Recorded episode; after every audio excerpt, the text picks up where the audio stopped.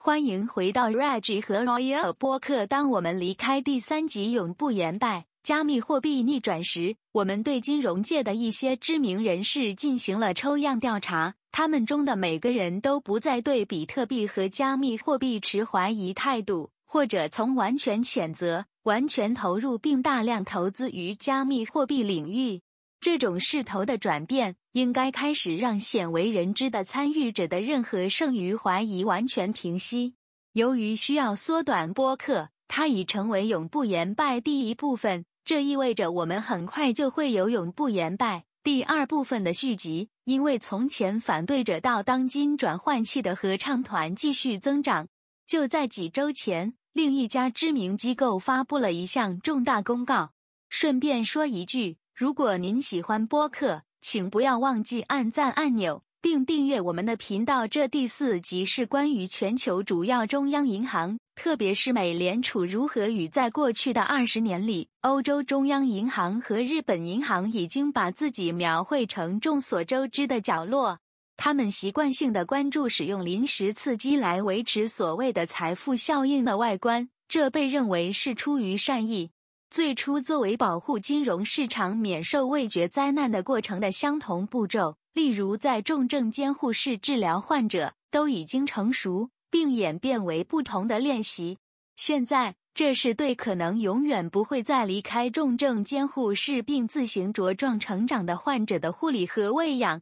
市场现在处于永久的关注之下，这些变化的后果只会推迟。并且在某些情况下会加剧未来的结果和事件。我们都必须为这种不可避免的不稳定以及它对我们的财务生活造成的所有重大扭曲做好准备。这个话题就像永不言败一样，对于单个播客来说太多了。我们正在努力为您提供尽可能多的信息，而不会在一个播客中放入太多信息。因此，就像 Never Say Never 一样。这个话题也将从这里开始，并在后续的播客中完成。对于这个话题，首先描述当前的全球状况对我们来说非常重要。然后我们将它们编织或映射到两个最近的时间框架中。第一个时间框架围绕大流行之前的高峰，然后是历史上最快的暴跌。第二个时间框架从三年前的那个时期开始。从两千零一十八年十月下旬的股票高峰开始，然后在三个月后接近圣诞节的时候跌入低点。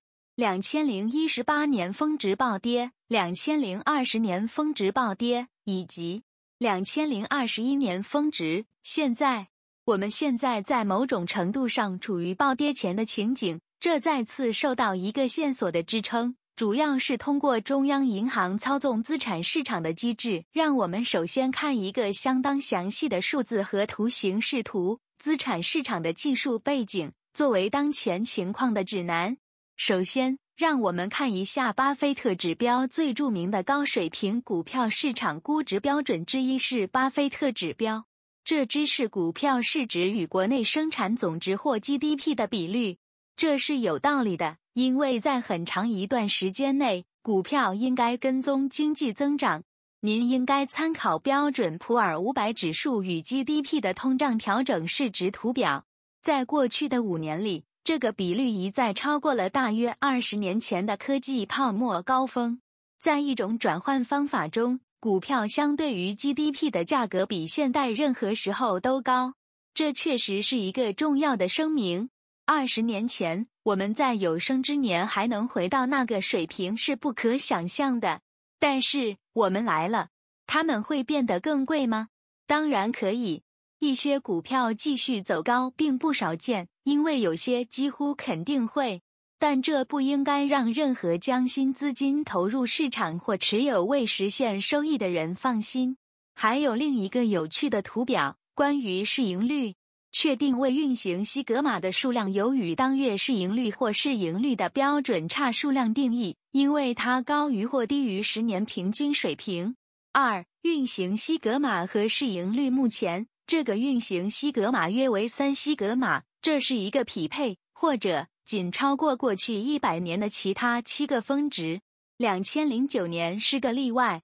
在两千零九年例外的那个特殊情况下，显着高估是收益崩溃的函数，而不是过高的价格。在历史上所有以前的案例中，该比率最终至少降至零。由于当前的 sigma 处于先前峰值的水平，因此额外的上行空间肯定是有限的。如果市场恢复到零西格玛，我们应该预计损失估计在百分之三十六范围内。请记住，负面读数的下降将导致损失的复合。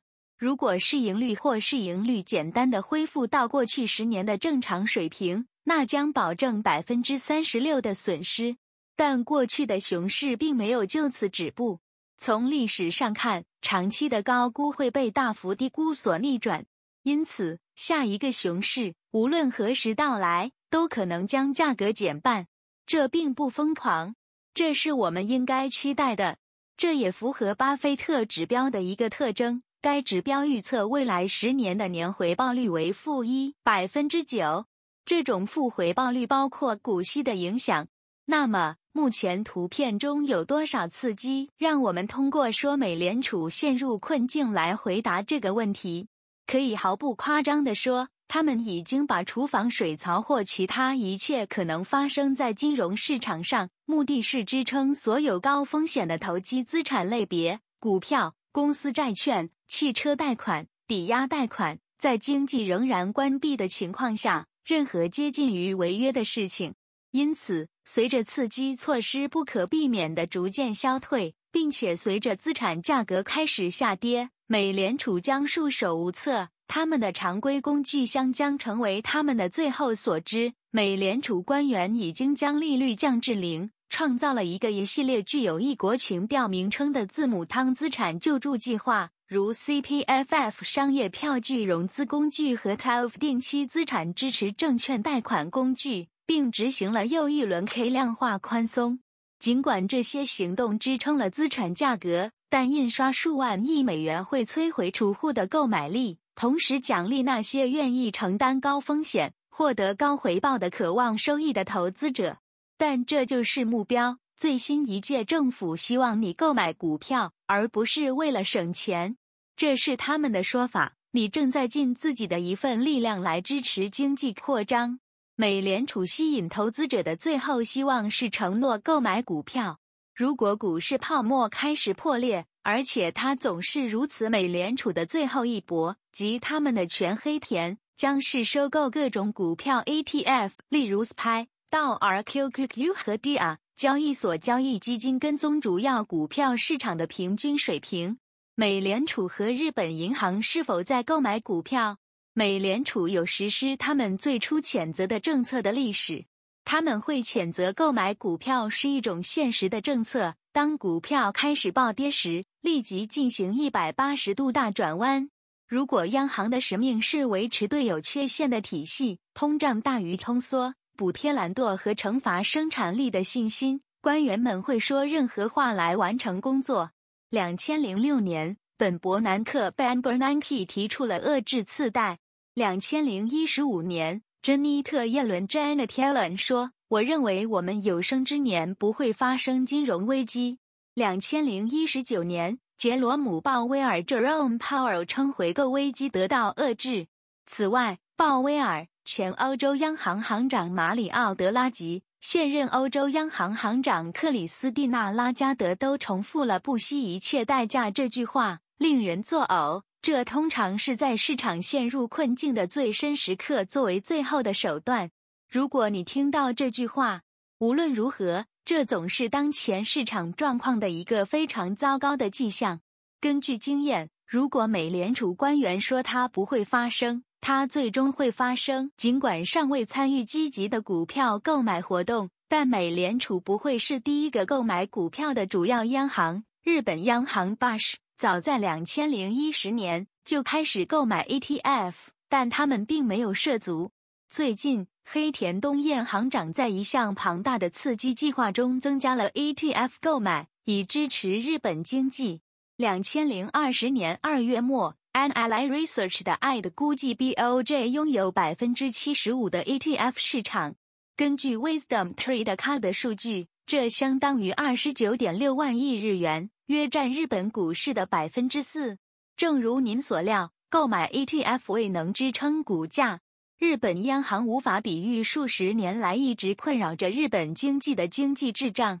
在这个阶段，日本政府不妨将他们印制的钱直接提供给公民，因为与在日本主要证券交易所日经指数相比，它更有可能在那里保值。美联储认识到 ETF 收购不足以支撑资产价格，但无论如何，他们肯定会购买它们。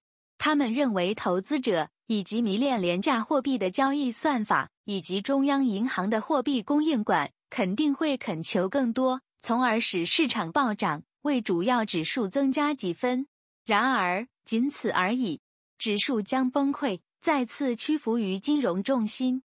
也就是说，除非经济环境从一个世纪以来最大的经济危机中令人难以置信的复苏，如果购买 ETF 是美联储保持股票水平高位的最后手段，那么相信证券交易所将在遥远的未来继续保持其出色表现是很疯狂的。此外，希望是购买任何东西的荒谬理由。预计到退休时，任何类型的资产类别的价值都会飙升。无论是黄金攀升至五千美元，住宅价格上涨百分之三百，还是标准普尔五百指数上涨至一万，都是疯狂的。当美联储处理购买股票无法稳定价格的现实时，他们随后的反应是：没人看到，将强制执行负利率。这是有缺陷的经济政策的最后一道防线。自然的证据表明。低于临界线的上市会对经济产生破坏性影响。像德国、瑞士和日本这样的国家，实际上已经达到了零以下的水平，几乎没有任何好处。尽管如此，我们仍将经历同样的滑稽模仿，市场将因希望而反弹，直到每个人都发现负利率会直接损害未来的增长。美联储主席杰罗姆·鲍威尔不同意美国将经历负利率。这意味着他们是一种保证。他在这里说：“我继续认为，联邦公开市场委员会的同事也继续认为，负利率可能不是在美国这里的一个适当的或有用的计划。但就像鲍威尔暗示央行肯定会收购 ETF 一样，政府、媒体或美联储内部的任何人都不会告诉你他们已经预见到了。那么，我们应该期待动荡吗？”很有可能在两千零二十二年第一季度末之前，因为根据我们在巴菲特指标和运行 Sigma 中强调的描述，预计金融环境将重新进行某种形式的修正。那么它有多糟糕？真的，让我们分解一下美联储刺激计划、欧洲央行刺激计划和日本央行刺激计划的金额。自两千零二十年三月以来，美联储每个月都购买了八百亿美元的美国国债和四百亿美元的抵押贷款支持证券，倡议保持长期低利率，并支撑美国经济，或者至少是某些部门。这些部门给人的整体印象是整体经济实力。债券购买或量化宽松政策于去年推出。目的是在经济衰退期间向市场提供流动性，而经济衰退恰逢商业周期几乎同时结束，以及全球大流行停摆。贝莱德全球固定收益首席信息官里克里德 （Rick Reader） 预计，一旦开始缩减，美联储可能会每月减少两百亿美元的购买量。一旦美联储达到零，他就会考虑何时加息。如果届时认为合适的话。我们认为不太可能完全缩减利率，然后提高利率。缩减本身的影响对冷却经济势头有类似的影响，与加息非常相似。这两种行为的后果肯定是负面的。Bannockburn Global Forum Forex 的 Mark Chandler 表示，市场对加息的预期已经提前，而且目前欧元美元期货市场预计到两千零二十三年底将加息四次。在美联储最近宣布之前，期货显示预期加息约二点五次。什么是锥形？以下概述了美联储为何以及如何在其危机时代参与的这一关键领域进行削减，以及这对其未来资产负债表的规模意味着什么。随着大流行的开始，美联储吞噬了数万亿的美国国债和抵押贷款支持证券 （MBS）。这一过程被称为量化宽松 （K），以降低长期利率，以保持金融状况灵活，并有助于刺激需求，类似于两千零七负两千零九年大衰退期间使用的剧本。这也恰好是金融危机触底、两千零八负两千零九年经济低迷以来的第四轮 K。正如我们所说，他目前每月购买八百亿美元的国债和四百亿美元的抵押贷款支持证券。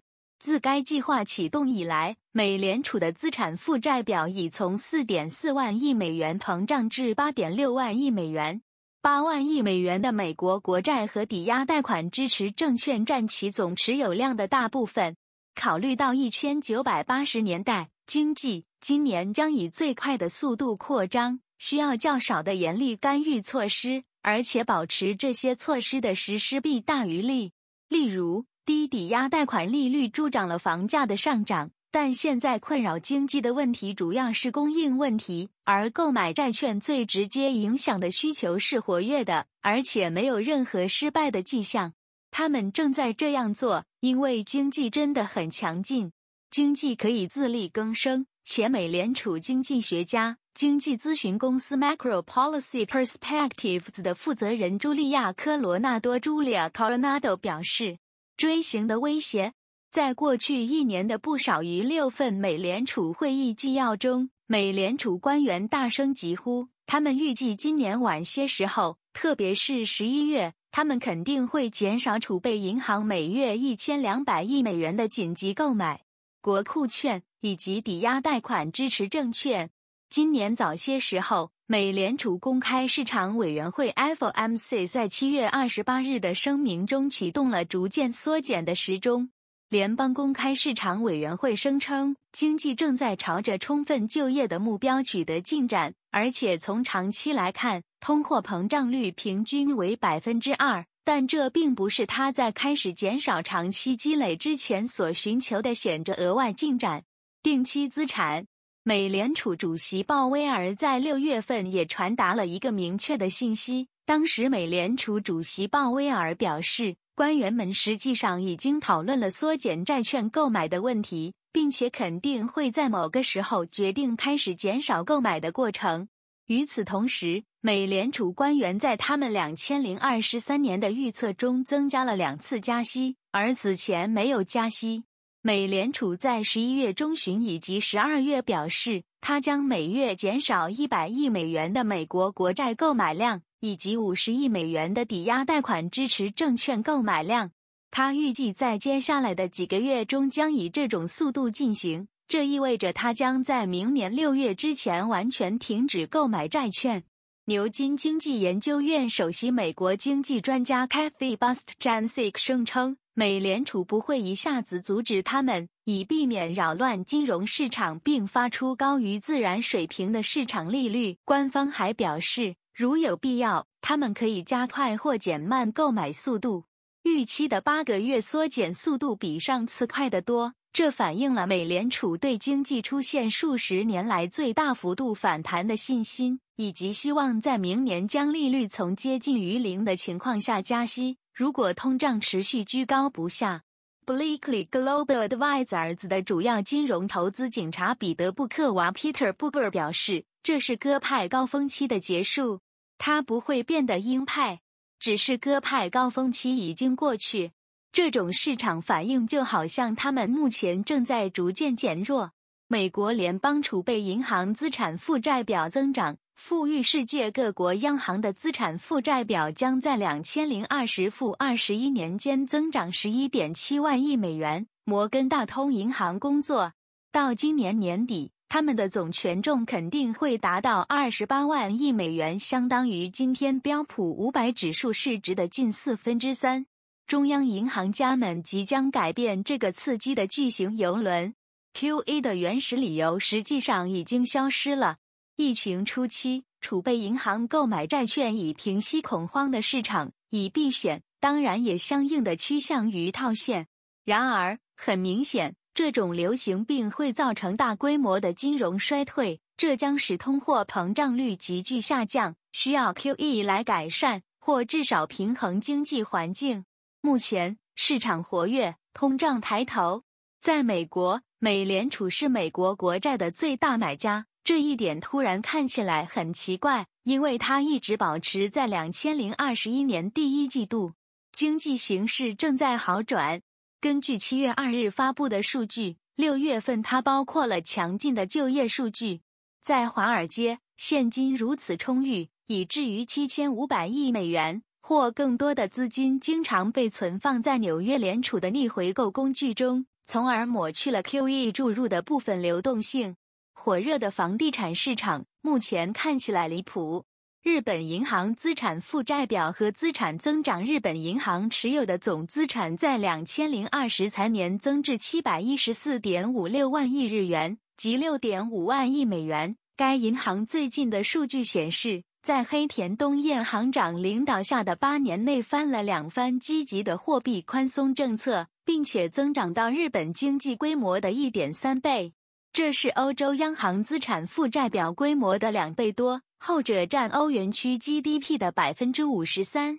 两千零二十年十二月，日本银行成为日本最大的股票持有者。日本央行去年在大流行期间为支撑市场而大规模购买交易所交易基金，再加上额外的估值收益，使其日本股票投资组合在十一月达到四十五点一万亿日元，即四千三百四十亿美元。据数据显示。An Ally Research Institute 首席股票策略师 Shingo Ide 的估计，这意味着在不到六年的时间内增长了十倍。大约三年前，日本央行成为 G 七国家中第一个集体拥有资产的国家，其资产价值超过该国整个经济体。此前为加速疲弱的物价增长而进行了五年的支出狂潮，因此。日本央行成为继瑞士国家银行之后的世界第二家央行，也是七国集团中第一个拥有比其试图刺激的经济体还大的资产池。欧洲央行和美联储增长自两千零二十年第一季度以来，欧洲央行的资产负债表已从不足五万亿欧元激增至超过八万亿欧元，目前为八点三万亿欧元。截至两千零二十一年十月二十二日。这相当于九点六万亿美元。欧洲央行和美联储在大约一年半的时间里合计增长了七万亿美元，这比过去十年增加的还要多。中央银行资产购买总额从两千零九年到两千零二十二年的预测，全球中央银行资产已从五万亿美元增加到三十万亿美元，即增加了百分之五百。年流量稳定在每年一万亿至二万亿美元。至少在两千零二十年大流行恐慌爆发之前，当时短暂增加了八万亿美元的年增长率，然后才回到大流行前的水平。在我们的下一个播客中，我们将通过比较当前的市场状况与十八个月前的状况，及同时经济周期结束、大流行暴跌之前的状况，扩展并完成对这一多方面全球中央银行困境的讨论。这是一个史诗般的交叉点，自然经济周期事件以及完全出乎意料的全球健康危机。所以下次一定要赶上我们第二部分。如果你喜欢播客，别忘了按赞按钮，订阅我们的频道。直到下一次，让我们留下来忙碌。